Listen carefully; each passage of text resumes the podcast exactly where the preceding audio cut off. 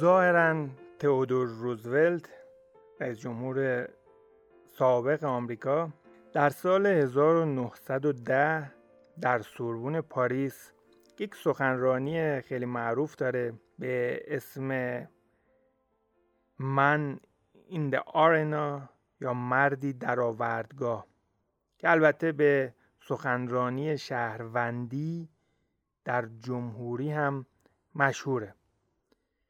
توی قسمتی از این سخنرانی روزولت اینطوری میگه. میگه که اعتبار متعلق به مردی است که واقعا در صحنه است. که صورتش توسط گرد و غبار و عرق و خون پوشیده شده. که با جدیت تلاش می کند که خطا می کند و ضعیف می شود زیرا هیچ تلاشی بدون خطا و کاستی وجود ندارد اما چه کسی از پس این کار برمی آید؟ کسی که اشتیاق بزرگ و فداکاری بزرگ را می شناسد که خودش را خالق یک اثر ارزشمند می داند. کسی که می‌دونه در انتها اگر پیروز شود دستاورد بزرگی خواهد داشت و اگر هم نتیجه مطابق میلون نباشد با شهامت بسیار شکست خورده است. شهامت بسیار یا Daring Greatly عنوان کتابی هست که این اپیزود رادیو استقلال مالی رو به خودش اختصاص داده.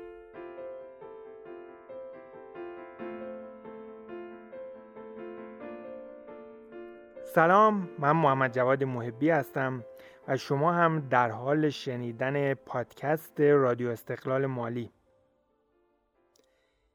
یه داستانی در تابستان سال 98 ایجاد شد یعنی خودم رو در یک موقعیتی قرار دادم که می‌خوام با استفاده از اون تعهدی که برای خودم ایجاد کردم وارد این کتاب بشم وارد داستان کتاب شهامت بسیار یا دیرینگ گریتلی خانم برن براون بشم. یکی دو ماه پیش بود که خب من خلاصه کتاب رو زیاد در کانال رادیو استقلال مالی میگذاشتم. برای اینکه دوستان بیشتر با موضوع کتاب درگیر بشن و برای اینکه طیف گسترده تری از موضوعات رو در بر بگیره تو همین گروه اعلام کردم تو کانال رادیو استقلال مالی کانال تلگرام اعلام کردم که روزانه خلاصه های کوتاهی از دو کتاب رو ارائه می‌کنم. یکیش مستقیما در مورد پول و سرمایه گذاری یکیش به شکل غیر مستقیم ولی در مورد رشد و توسعه فردی. و بعد از اینکه اون خلاصه های متنی رو ارائه کردم بعد از چند روز یه فایل صوتی 40 50 دقیقه هم از اون ارائه می‌کنم. شما هم اگه تا حالا قول کاری رو داده باشین که باید روزانه انجام بشه.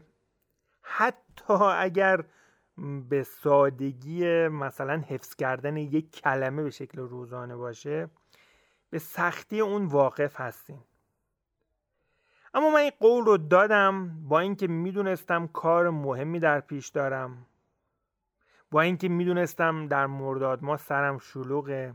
شاید نتونم به قول خودم پایبند بمونم. و این کار برای من ناراحتی و شرم و احساس بد و عدم اطمینان تو مخاطبی که من در کانال رادیو استقلال مالی دارم ایجاد بکنه. که قبلا هم خوب از این قولهای شکسته شده داده بودم.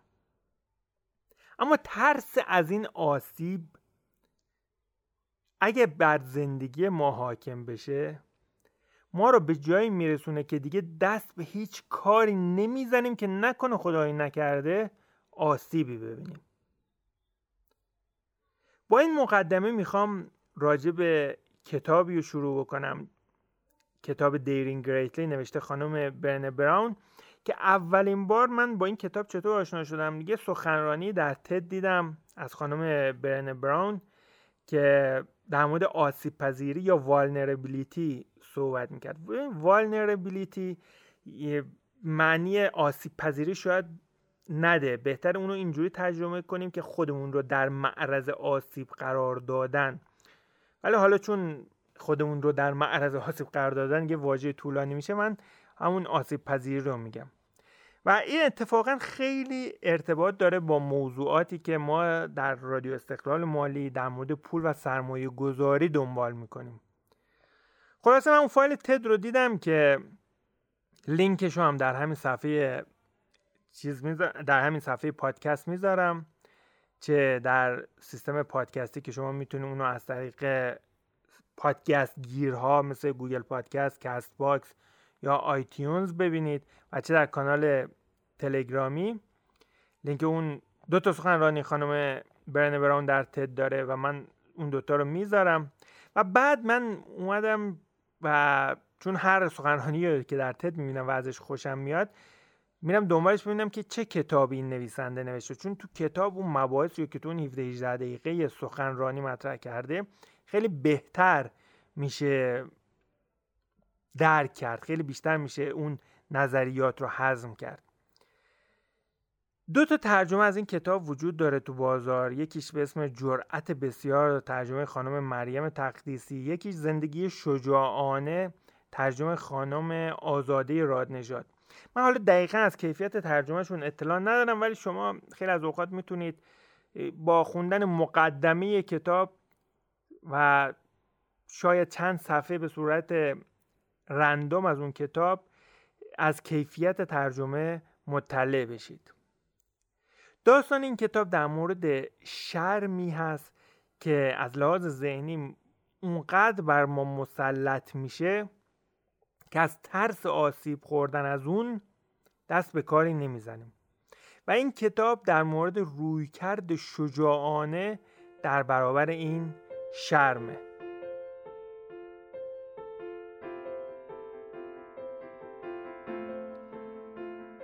اگر کتاب انسان خردمند یا سیپینز آیه حراری رو خونده باشین حتما می‌دونین که یکی از دلایل اصلی پیروزی انسان خردمند یا سیپین ها بر انسان نیاندرتال قابلیت اجتماعی بودن و حمایت اجتماعی که اون انسانهای خردمند از همدیگه داشتند. و به همین دلیل اون احساس تعلق به جمع یک ریشه بسیار عمیق و در ارتباط مستقیم با بقای ما داره. و ما اگه حس کنیم که اگه جمعی که دوست داریم کنار گذاشته شدیم حسی به ما دست میده که انگار حیات ما در معرض خطر قرار گرفته. و شرم یه نیروی بازدارنده در وجود ما هست که نکنه حرفی بزنم نکنه کاری بکنم که از این جمع کنار گذاشته بشم. شرم یا به انگلیسی شیم واژه عجیب غریبیه. همزمان هم می‌تونه بار تو فرهنگ ما مخصوصا بار بسیار مثبت داشته باشه. مثل اینکه میگن فلانی شرم و حیا داره یا شرم کن. وقتی میگن شرم کن یعنی اینکه بار مثبتی داره. یا می‌تونه یه نقطه ضعف تلقی بشه که فلانی نمی‌تونه به کسی که دوستش داره ابراز علاقه بکنه. که اون شرم منفی که باید توسط والنربیلیتی یا آسیب پذیری پوشونده بشه و خانم برن براون در موردش صحبت می‌کنه از همین نوع دومه. شرم یه واژه نیست صرفا. یه ریسمانیه که انگار اعتبار ما برای اتصال به اون جمعی که برامون مهمن به اون وابسته است. چرا؟ چون ما اونو تو ارتباط مستقیم با ارزشمندی می‌دونیم. چرا ما توی جمع پذیرفته میشیم؟ حالا جمعای خانوادگی یا جمعای به اصطلاح مجامع خونی ارتباطات خونی یا فامیلی؟ نه. مثلا ما یه سری برادر خواهر داریم پدر داریم مادر داریم پسر خاله داریم. یه جمع فامیلی داریم که انتخابی نیستن. خب به صورت خونی با هم ارتباط داریم. ولی یه سری جمع هستن که می‌تونیم انتخاب کنیم. مثلا ارتباطات دوستانه مخصوصا همکارا که با هم صمیمیتر بشن. ما ارتباط داشتن با اونها و پذیرفته شدن تو اون جمع رو با ارزشمندی در ارتباط مستقیم می‌دونیم. مثلا اگه تو دوران قدیم یه نفر قابلیت شکار یا کشاورزی نداشته یعنی نه بلد بود شکار کنه نه کشاورزی بلد بود به اصطلاح سربار قبیله بود از اونجا بیرون انداخته می‌شد. توی قرن 21 هم ما فکر می‌کنیم که اگر برای یه جمعی ارزشمند نباشیم حتی جمعی خانوادگی کنار گذاشته میشیم.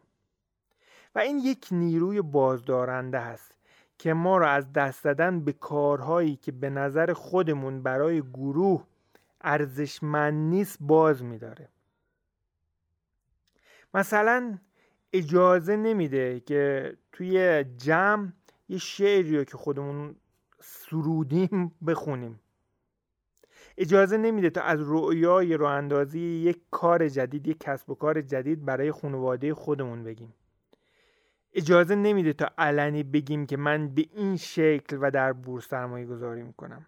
اجازه نمیده تا کتابی یا در مورد ثروتمند شدن یا موفقیت دستمون بگیریم و تو تاکسی و اتوبوس بخونیم. و خیلی مثال های زیاد دیگه. اغلب اوقات ما ارزش خودمون رو به واکنش دیگران وابسته می‌کنیم اگه فلانی از این کار خوشش نیومد چی؟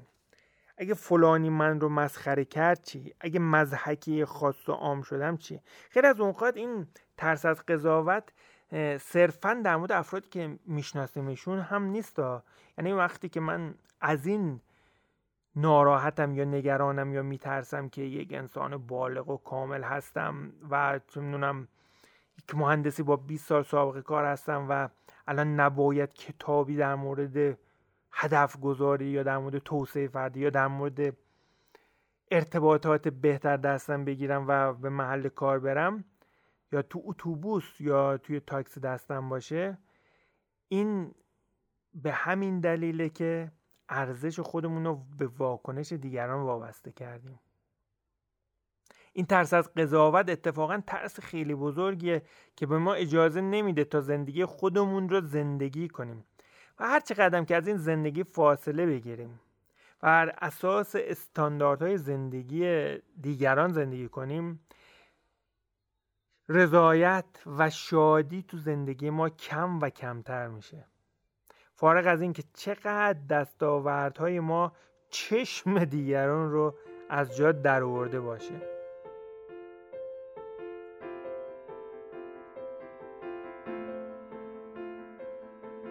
حتما شما هم مسافرت رفتین. حالا ممکنه برخی مسافرت خارج از کشور رفته باشن برخی داخلی. بعد از اینکه از اون مسافرت برگشتین چه کاری بیش از هر چیز دیگه ای برای شما لذت بخش بود؟ بیشتر از هر چیزی از خود سفر برای شما لذت بخشتر بود. اجازه بدین حدس بزنم چون خودم این مورد رو داشتم. مثلا به اشتراک گذاشتن عکس ها صحبت در مورد اینکه یه تور کشتی شبانه گرفتیم و چقدر عالی بوده.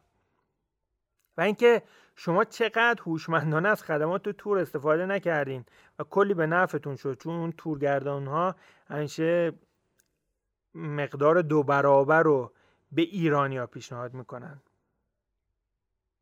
یا چقدر اون قایق سواری که در اون رودخونه وحشی انجام دادین اون رفتینگ چقدر به شما خوش گذشت. درسته؟ این مورد تو هر زمینه وجود داره. هر انتخابی که کردیم هر چیزی که می‌خریم می‌خوایم به بقیه نشون بدیم که ببینین چقدر کار ما درسته. ببینید چقدر خرید سودمندی انجام دادیم. ببینید این لباس رو با چه قیمت عالی خریدم؟ و تو پرانتز تمایل داریم که یکم هم حسودی اونا رو تحریک بکنیم این احساس یک فرهنگ غالب هیچ چیزی کافی نیست برای ما به وجود میاره. من قبلا بارها و بارها تو این کانال حالا در کتاب های مختلف در کتاب رضایت راجب این صحبت کردیم. برن براون یه رابطه ترسیم می‌کنه که به نظر من تو زندگی همه ما یه نوعی وجود داره. من دوست دارم که متعلق به یه گروه باشم. این گفتیم که ذات انسانم به عبارت دیگه دوست دارم اینقدر با ارزش باشم که فلان گروه خانوادگی یا فلان گروه کاری یا فلان گروه ورزشی منو بپذیره. اغلب اوقات فکر می‌کنم که برای پذیرفته شدن در اون گروه باید ارزشمندتر باشم. چطور؟ مثلا باید لباس های شیک و مارکدار بپوشم تا در اون جمع پذیرفته بشم. باید مسافرت خارجی رفته باشم تا حرفی برای زدن داشته باشم. باید تو باشگاه تنیس تو باشگاه تنیس مثلا باشگاه انقلاب عضو شده باشم. باید مقاله چاپ کرده باشم تا اونا به حرف من گوش کنن. باید اندام قوی و متناسبی داشته باشم تا اونا منو راه بدن. این حس کمبود و بیارزش بودن که همه به یه نوعی دچارش هستیم منجر به احساس شرم میشه. میترسیم که با ارزش نباشیم و این یه چرخه بی انتها از مقایسه و حال بد میشه که نتیجهش از بین رفتن حال خوب تو زندگی ما میشه. خب چه میشه کرد؟ مفهومی که برن براون به اسم آسیب پذیری مطرح می‌کنه و ده سال از عمر خودش رو صرف تحقیق در مورد اون کرده به این مورد کمک می‌کنه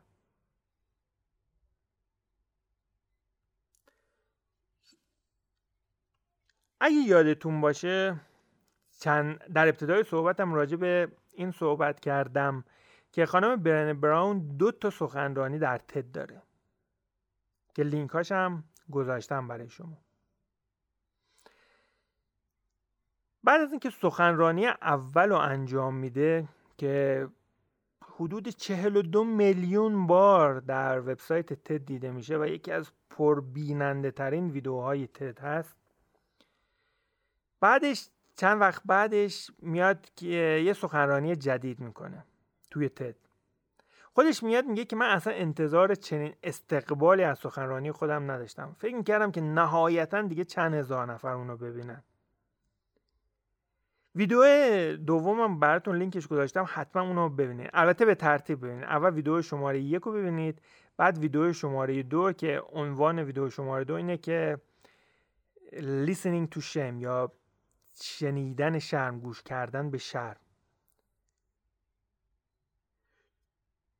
توی اون سخنرانی میاد میگه که یه نکته خیلی مهم در مورد شرم میگه. به نظر من ارزش داره که اونو تکرار بکنم. میگه شرم به دو شکل در برابر ما قرار می‌گیره.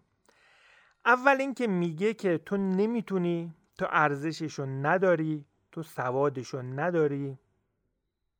مثلا شما می‌خواین استاد دانشگاه بشین می‌خواین کارآفرین بشین می‌خواین کسب و کار خودتون رو راه بندازین می‌خواین میلیاردر بشین. می‌خواین ملاک بشین یعنی چند تا ملک داشته باشین و اونا رو اجاره بدین. میگه تو نمی‌تونی تو ارزششو نداری تو سوادشو نداری. حالا اگه شما از این مرحله رد شدین و شروع کردین به اقدام کردن میاد میگه که فکر می‌کنی کی هستی که می‌خوای این کار انجام بدی؟ نکات گفته شده تو این کتاب این فایلی که من دارم بر شما صحبت می‌کنم و سخنان خانم براون که در فایل تد مطرح شده نیاز به یک صداقت بیرحمانه داره. از اون مواردی که شاید با هیچ کسی حتی با نزدیکترین افرادمون هم در موردش صحبت نکنیم.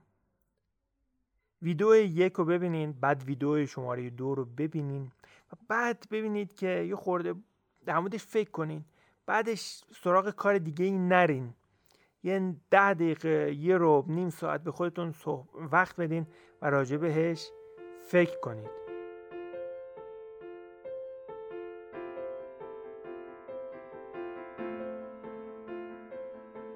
من یادم میاد بچه که بودم همیشه دوست داشتم اولین نفری باشم که وارد مهمونی میشم. این عادت تو الانم برای من مونده. الانم وقتی که وارد یه مهمونی می‌خوام بشم دوست دارم اولین نفر بشم. حالا دلیلش رو من الان وقتی که بزرگسال شدم و اون مسئله رو که می‌خوام راجع بهش صحبت بکنم پشت سر گذاشتم فکر می‌کردم که به این دلیله که می‌خوام از اون مهمونی از اون جشن استفاده بیشتری ببرم. ولی وقتی که حالا می‌خوام اینجا خودم رو در معرض آسیب پذیری هم قرار بدم. وقتی که بچه بودم به این دلیل وارد مهمونی می‌شدم که دوست داشتم قبل از افرادی که اونها رو نمی‌شناسم اونجا حاضر شده باشم. به ویژه اگه یه مهمونی بزرگی بود و کلی افراد اونجا بودن که من اونها رو نمیشناختم. در واقع وارد شدن تو این جمع یه حسی رو برای من درست می‌کرد که بعدها فهمیدم اسم اون آسیب پذیری یا والنربیلیتیه ولی اون موقع یا بعدها یه کتاب میخوندم یه افراد مختلف صحبت می‌کردم. اونو کمبود اعتماد به نفس می‌دونستن. همه کتاب ها و سخنرانی و افراد می‌گفتن که باید شجاع باشی و دلیل این که شما از هر موقعیت یا بودن تو هر موقعیتی میترسی اینه که کمبود اعتماد به نفس داری. و من با اینکه هیچ وقت اون آدم اجتماعی نشدم که اونا فکر می‌کردن شاید چون بعدا فهمیدم که درونگرا هستم و کلا به جز جمع های دوستانه صمیمی خیلی دوست ندارم تو جمع ها حضور داشته باشم. تا جایی که ممکن بود خودم رو در موقعیت های خطرناک احساسی قرار دادم. قبلا خدمتون گفتم که به نظرم آسیب پذیری ترجمه مناسبی برای والنربیلیتی نیست.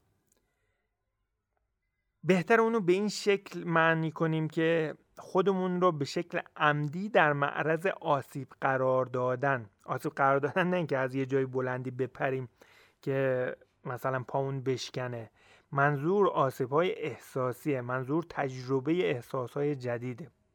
اگه از صد نفر بپرسین که این نوع آسیب پذیری یه چیز خوبه یا بد اکثر افراد اونو بد می‌دونن. میگن مگه خل شدی یا مگه سر درد می‌کنه برای این کارا؟ یا اگر تو اون موقعیت قرار بگیرن اون کار رو انجام نمیدن. اما برای من و شما برای من و شما که قصد داریم یک زندگی خوب پولی و غیر پولی داشته باشیم باید به شکل دیگه به این مفهوم نگاه کنیم. آسیب پذیری به خودی خودش نه خوب نه بد. شما می‌تونید خودتون رو در معرض ریسک هایی قرار بدین که زندگی شما رو نابود کنه یا اونو به یه سطح جدیدی ببره. آسیب پذیری ظرفیت تجربه احساسات جدیده این تعریف خیلی خوبیه. من وقتی می‌خوام دست به یک کار جدید بزنم یه درخواست از رئیس خودم بکنم. پولم رو در یه جایی که نمی‌شناسم سرمایه گذاری کنم. یه احساس جدید تجربه می‌کنم. عموم مردم اونو ترس، ناامیدی یا شکست می‌دونن. ولی این نویسنده میگه که این تجربه می‌تونه منجر به عشق می‌تونه منجر به شادی و خلاقیت بشه. همه ما این تجربه رو تو محل کارمون داشتیم که یک درخواست به از نظر خودمون بر حقی از رئیس یا همکار خودمون داشتیم. وام می‌خواستیم می‌خواستیم بگیم که یه خورده ساکتتر باشه همکارمون. خواستیم درخواست ارتقای شغلی یا ارتقای حقوق بدیم و بارها و بارها از این تصمیم عقب نشینی کردیم. چرا؟ چون پیشبینی حس بد دست رد به سینه خوردن یا مورد قبول واقع نشدن ما را از انجام این کار منصرف می‌کنه. ولی انجام این کار عین شهامتیه که ما باید برای رشد نشون بدیم. همون توصیفی که روزولت در سخنرانی معروف مردی در آوردگاه به اون اشاره می‌کنه. پول اجازه بدین با توجه به که ما در کانال رادیو استقلال مال هستیم در مورد پول صحبت کنیم. پول به دلیل ذاتش و تعریفی که از اون رایج شده توانایی ایجاد انواع احساسات رو در ما داره. بنابراین هر تصمیمی که در این زمینه بگیریم یه به نوعی قدم گذاشتن تو وادی آسیب پذیریه. مثلا من می‌خوام درخواست افزایش حقوق بدم. نمی‌دونم شمایی که این فایل میشنوین کارمندین یا نه ولی اگر درخواستی از رئیستون داشته باشین حتما این موضوع رو به خوبی حس کردین. می‌خواین درخواست وام بدین. خود شدیدتر می‌خواین شغلتون رو عوض کنین. یا می‌خواین پول خودتون رو توی بازار به ظاهر ترسناک به نام بورس سرمایه گذاری کنین می‌خواین یه نفر یکی از دوستاتون اومده یک طرح تجاری خیلی خوب به شما پیشنهاد داده. می‌خواین باهاش شریک بشین.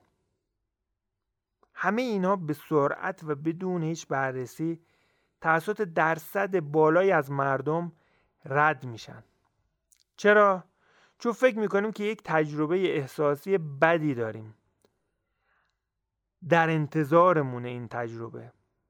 اما همین قدم گذاشتن تو فضای جدیده که در نهایت افق جدیدی رو تو زندگی ما باز می‌کنه. در حال حاضر خیلی از افراد تجربه های احساسی خیلی بدی در مورد وضعیت اقتصادی دارن که شاید برای برخی نمود واقعی داشته باشه برای خیلی هم ممکنه تجربه ذهنی باشه صرفا. بنابراین انتخاب یک تجربه احساسی می‌تونه ناشی از بلوغ ما در انتخاب باشه. که من فکر می‌کنم این کتاب می‌تونه تو این زمینه خیلی به ما کمک کنه.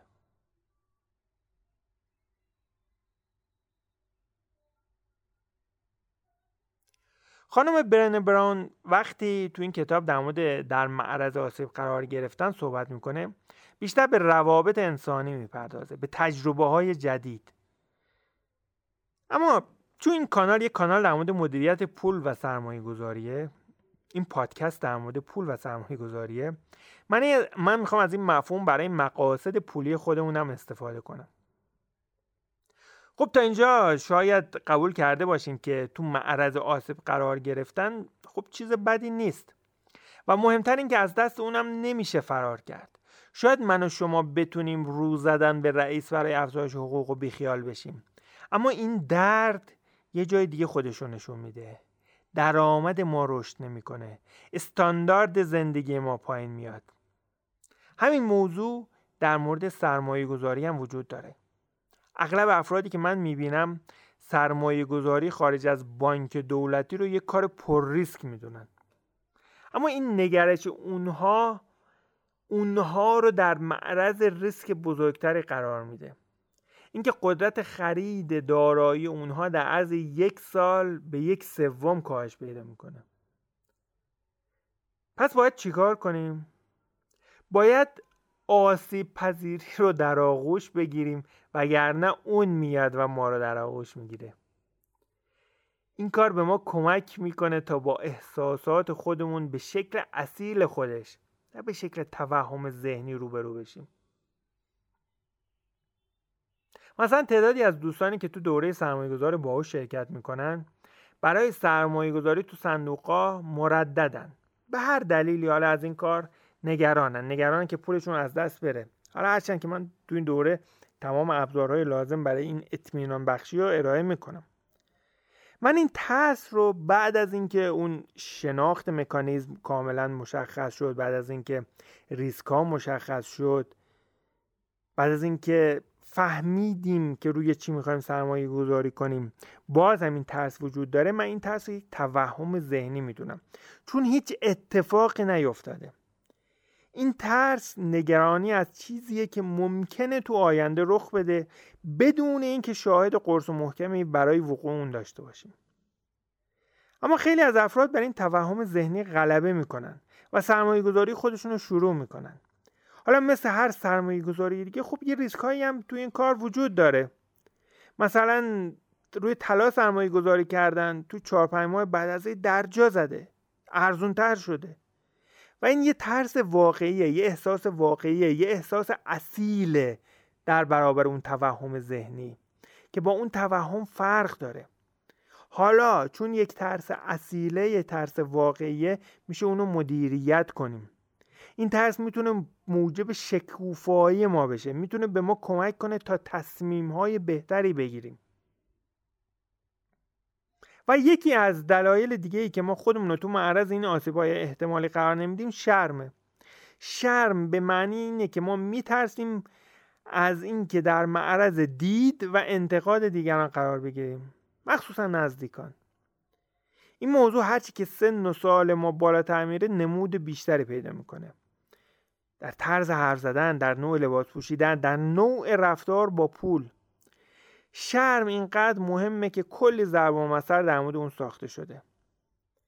مثلا تو زبون فارسی یه چیز داریم یه زبان مثل داریم که مثلا فلان اتفاق افتاد آرزو می‌کردن که زمین دهن واکنه و منو ببلعه این طرز نگاه به این معنیه که ترس از این شرم خیلی خیلی قدرتمنده. به همین دلیله که همه ما رازهای بسیاری از کارهای نکرده و حرفهای نزده و پروژه های خیالی در سینه خودمون داریم. خانم براون یه پیشنهاد جالب داده. میگه که ما به خاطر انتقاد دیگران دچار شرم میشیم. مثلا فرض کنید که شما تو سن 50 سالگی توی دوره آموزشی شرکت می‌کنین و میترسیم به یکی بگیم. یا مدیر یه شرکت هستیم و میترسیم که یه کتاب در مورد توسعه فردی دستمون بگیریم یا دکترا داریم و میترسیم که بریم در کلاس آموزش زبان ثبت نام کنیم. ما می‌تونیم با این روش تاباوری خودمون رو هم در برابر شرم بالا ببریم و به اون سمت شرم یا شهامت بریم. به چه روشی؟ با به زبون اووردنش مثلا یکی از همکاران یک کتاب در مورد سرمایه گذاری یا رابطه بهتر با همسر یا هدف گذاری رو روی میز ما می‌بینه. ما به جای اینکه سعی کنیم اونو مخفی کنیم و بگیم این کتاب مال من نیست مال خواهرزادمه نمی‌دونم همجوری یکی به دیگه داده این نامش چرت و پرته بیایم شرم خودمون رو به زبان بیاریم و بگیم راستش خیلی وقت تو این فکرم که چطور میشه از دارایی خودم بیشتر حفاظت کنم. فکرشم که می‌کنم میدم سواد زیادی تو این زمینه ندارم. یه نفر این کتاب من معرفی کرده بود. و تصمیم گرفتم که برم این کتاب رو بخونم و این کار رو یاد بگیرم. همین سادگی. این اعتراف خیلی قدرتمنده. چرا؟ چون درهای اعتماد ما رو به سمت اون فرد دیگه باز می‌کنه و اتفاقا هم با ما همدلی بیشتری می‌کنه. اونم میگه آره منم تو هم فکر را بودم. منم دنبال این راه روش رو بودم. و همدلی بیشتر ایجاد میشه. به علاوه این موقعیت ترسناک به یک فرصت برای تبدیل شرم به شهامت تبدیل میشه و در انتهای اون روز ما به یک فرد قدرتمندتری تبدیل شدیم. من خودم با توجه به حالا چیزهایی که گفتم در مورد درونگرایی در مورد کمبود اعتماد به نفسی که حالا داشتم در مورد اون کمالگرایی که فکر می‌کردم همه چیز باید عالی باشه توی خیلی از موقعیت خودم رو قرار دادم. مثلا نوشتن این کانال تبلیغ کردن یک دوره آموزشی. اونم به تعداد زیاد مثلا روز دو سه بار. فروش. ارسال یه فایل صوتی که شاید توپق بزنیم. روزهای اول کیفیت بدی داشت. اصلا نمی‌دونستم چطور باید فایل صوتی رو ویرایش کنم یا با کیفیت بالایی ضبط کنم.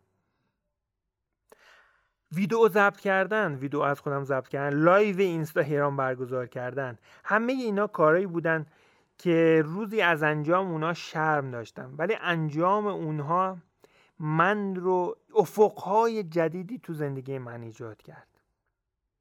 و امیدوارم که شما هم بتونین چنین تجربه هایی رو داشته باشین.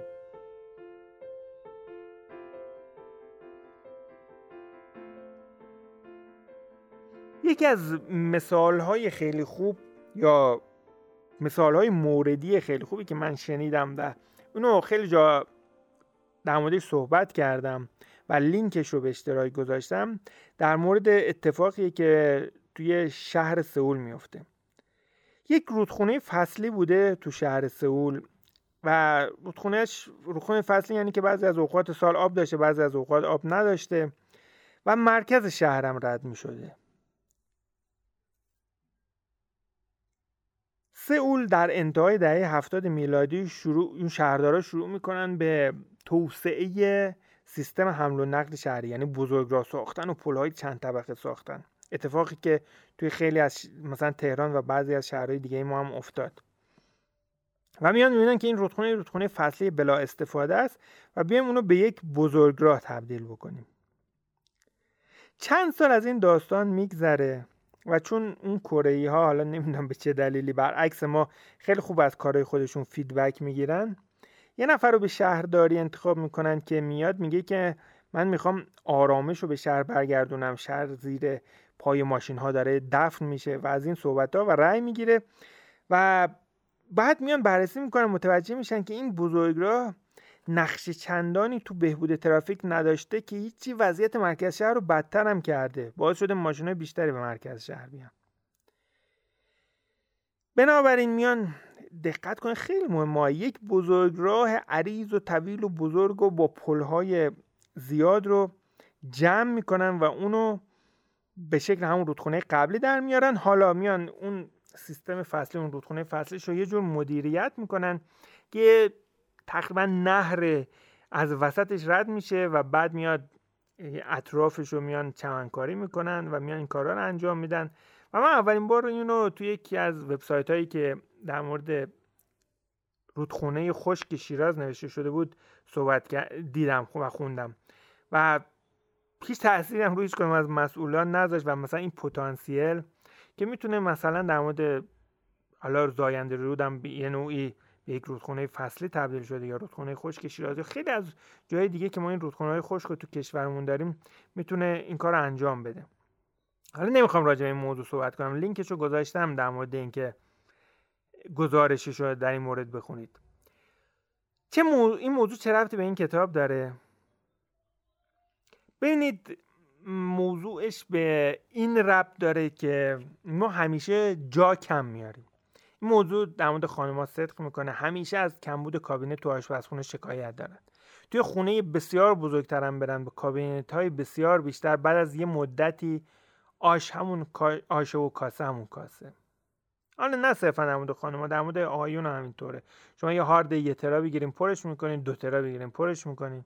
اگه سیستمتون پر کردنی باشه. این داستان بیشتر خواست این داستان بیشتر خواستن ذات ما آدم ها هست. انگار که رشد مثل رشد متراژ آپارتمان رشد قیمت اتومبیل رشد حقوق رشد تعداد زبانهای مدرسه فرزندمون یه فضیلت. چرا؟ خانم براون میگه این موضوع نه تنها به خاطر رقابتیه که با وجود شبکه های اجتماعی بدتر هم شده بلکه به دلیل تلاش ما برای پوشش آسیب پذیری خودمونه. یعنی ما فکر می‌کنیم در برابر یه سری چیزها آسیب پذیر هستیم. سعی می‌کنیم با دنبال بیشتر رفتن اون نقطه ضعف رو جبران کنیم. اگه فوق لیسانس بگیرم اگه دکترا بگیرم اگه مدیر بشم اگه یه میلیارد دارایی داشته باشم اگه مغازه خودم رو راه اندازی کنم اگه وبسایت خودم رو داشته باشم. اما آسیب پذیری یعنی همون حس بدی که ظاهرا بده و از اون فرار می‌کنیم نمیشه از بین برد. فقط میشه اونو زیر قالی قایم کرد. یه نفر این کار با مواد مخدر و الکل انجام میده. یه نفر این کار رو مثل بولد با بولد مثل بولدزر درس خوندن انجام میده. یه نفر با اضافه کاری انجام میده. یه نفر با ورزش انجام میده. اما اون احساس هستش. و شاید برای چند وقت تونسته باشیم اونو بیهس کنیم. اما بالاخره از زیر قالی میاد بیرون به چشم ما نگاه می‌کنه و میگه از رد شدن میترسی؟ از دست رد به سینت خوردن میترسی؟ از تورم میترسی؟ از این میترسی که بقیه تو رو قضاوت کنن؟ حالا بیا روبرو شو. نکته مهمی که گفته شد اینه که در بهترین حالتهای زندگی ما اغلب به بدترین ها فکر می‌کنیم. مثلا یه شب جمعه هست همه فامیل خونه پدر بزرگ جمعن واقعا همه لحظات خوبی دارن. اما به سرعت بحث بدبختی و تورم و ناراحتی و بچه‌مون بدبختی میشن و جنگ میشه و گرونی باز میشه و کام آدم ها رو تلخ می‌کنه. خانم براون میگه این حرف ها همون احساساتی هستند که سعی کردین بیحسشون کنین و حالا اینطوری به سراغ شما اومدن. به جای حذف اونها که کار غیر ممکنیه اونا رو در آغوش بگیریم. و یکی از بهترین کارا تو این زمینه اینه که یاد بگیریم از اینی که هستیم راضی هستیم راضی باشیم. یه جایی میخوندم که گفته بود شما تو هر حالتی که هستین اندامتون تو هر حالتی که هست اگه می‌خوایم به تناسب اندام برسیم برین جلو آینه برهنه بشین و به خودتون بگین که من در کامل ترین شکل ممکن هستم. چرا؟ چون خب کسی که چاقه یا تناسب اندام داره این کارو بکنه این نگاه بکنه اوایل مقاومت می‌کنه میگه چرا مسخره کردی خودتو؟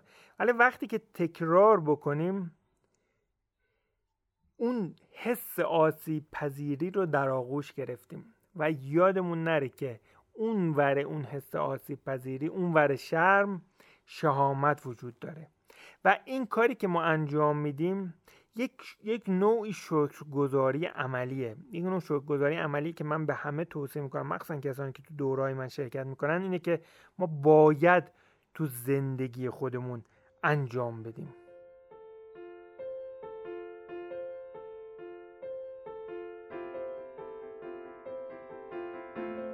شما چقدر دنبال استاندارد پیدا کردنی من از وقتی که شروع کردم کتابایی رو در زمینه پول و سرمایه گذاری خوندم خیلی علاقه من شدم تا یه استانداردهایی رو پیدا کنم. مثلا یه فرد چهل ساله چقدر باید دارایی داشته باشه تا بشه اونو ثروتمند حساب کرد؟ یه مهندس با 20 سال سابقه کار باید چقدر حقوق بگیره؟ ماشین یه نفری که موفق مالی میشه حسابش کرد چند میلیون تومن باید بیارزه. و الی آخر. همه ما با این مدل نمره دادن از دوران کودکی مدرسه به خوبی آشنا هستیم. زمانی که اگه به یه عدد خاص نمی رسیدیم مایه شرمندگی و سرفکندگی خودمون و خانوادهمون می شدیم چرا که نقطه ضعف ما در معرض دید دیگران قرار می گرفت نمی‌دونم سریال هیولای مهران مدیری رو دنبال می‌کنین یا نه. من قبلا یه نقدی بهش گفتم. گفتم که اومده پولداری رو با زیر پا گذاشتن شرافت یکی کرده که این به نظر من نقطه ضعفشه ولی این نکات زیادی داره برای یاد گرفتن. مثلا رفتار همسر هوشنگ شرافت دقیقا همین شرمیه که خانم برن براون ازش صحبت می‌کنه. یعنی همش داره خودش رو مقایسه می‌کنه با یه سری استانداردهایی و میگه ما کمتر هستیم از اینها. تو این مبحث به اندازه کافی در مورد شرم و بدی اون صحبت شد. اما سوال اینجا است که آسیب پذیری چطور می‌تونه تو این زمینه به ما کمک بکنه؟ و آیا این کتاب می‌تونه برای یه فردی که می‌خواد سیستم پولی خودش هم بهبود بده کاربرد داشته باشه؟ صحبتی که الان می‌خوام انجام بدم تو این کتاب آورده نشده. خب برداشت آزاد منه. به عنوان کی؟ به عنوان یه نفر که سالهاست در مورد پول مطالعه می‌کنه. یه فرد متعهله یه پدره ولی البته می‌تونه شامل هر زن و مرد دیگه هم بشه. ما توی یک شرایط اقتصادی تورمی هستیم. به صورت کلی. من گفتم که قبلا صحبت کردم که ما سه نوع تورم داریم.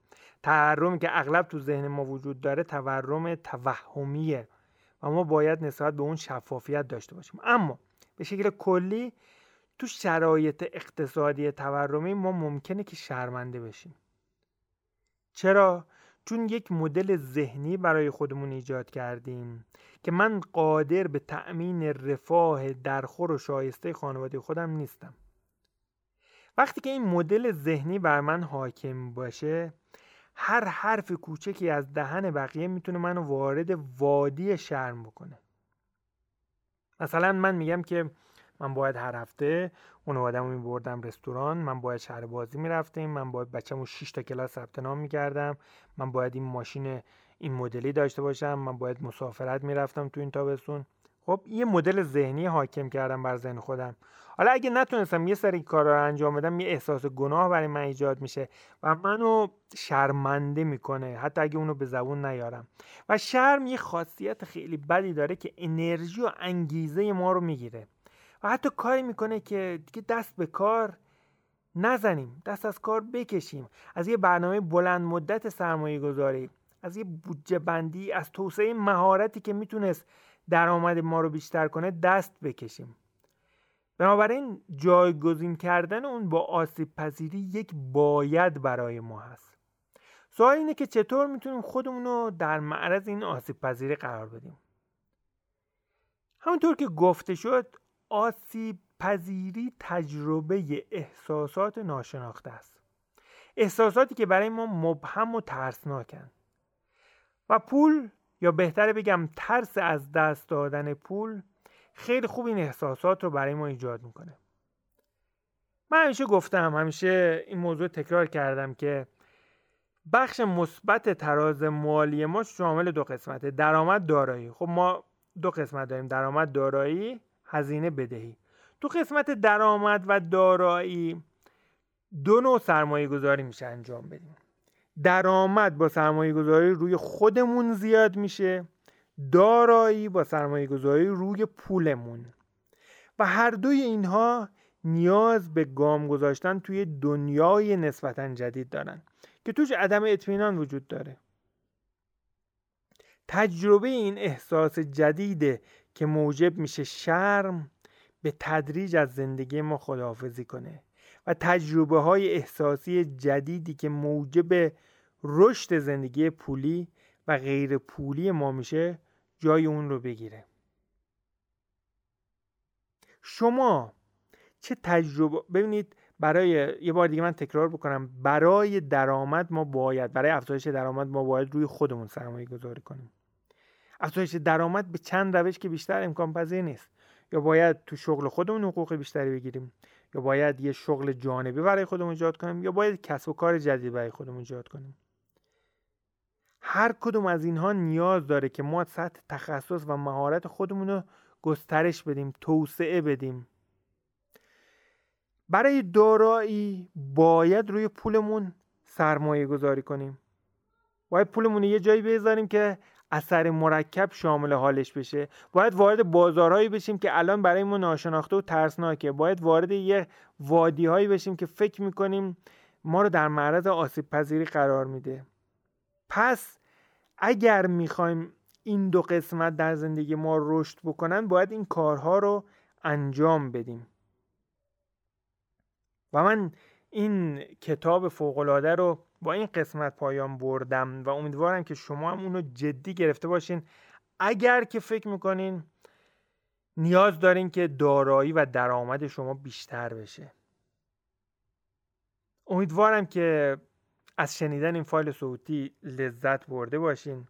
من مطمئنم که این فایل صوتی این پادکست می‌تونه برای خیلی از عزیزان شما دوستان درجه که شما یک فایل عالی باشه و بابت به اشتراک گذاشتن اون از شما تشکر بکنن و به همین دلیل از شما می‌خوام که اونو برای دوستانتون افراد مهم زندگیتون forward کنید. این فایل علاوه بر کانال تلگرام رادیو استقلال مالی از طریق پادکست رادیو استقلال مالی در iTunes در Castbox در Google Podcast هم قابل شنیدن هست. شاد و موفق باشید.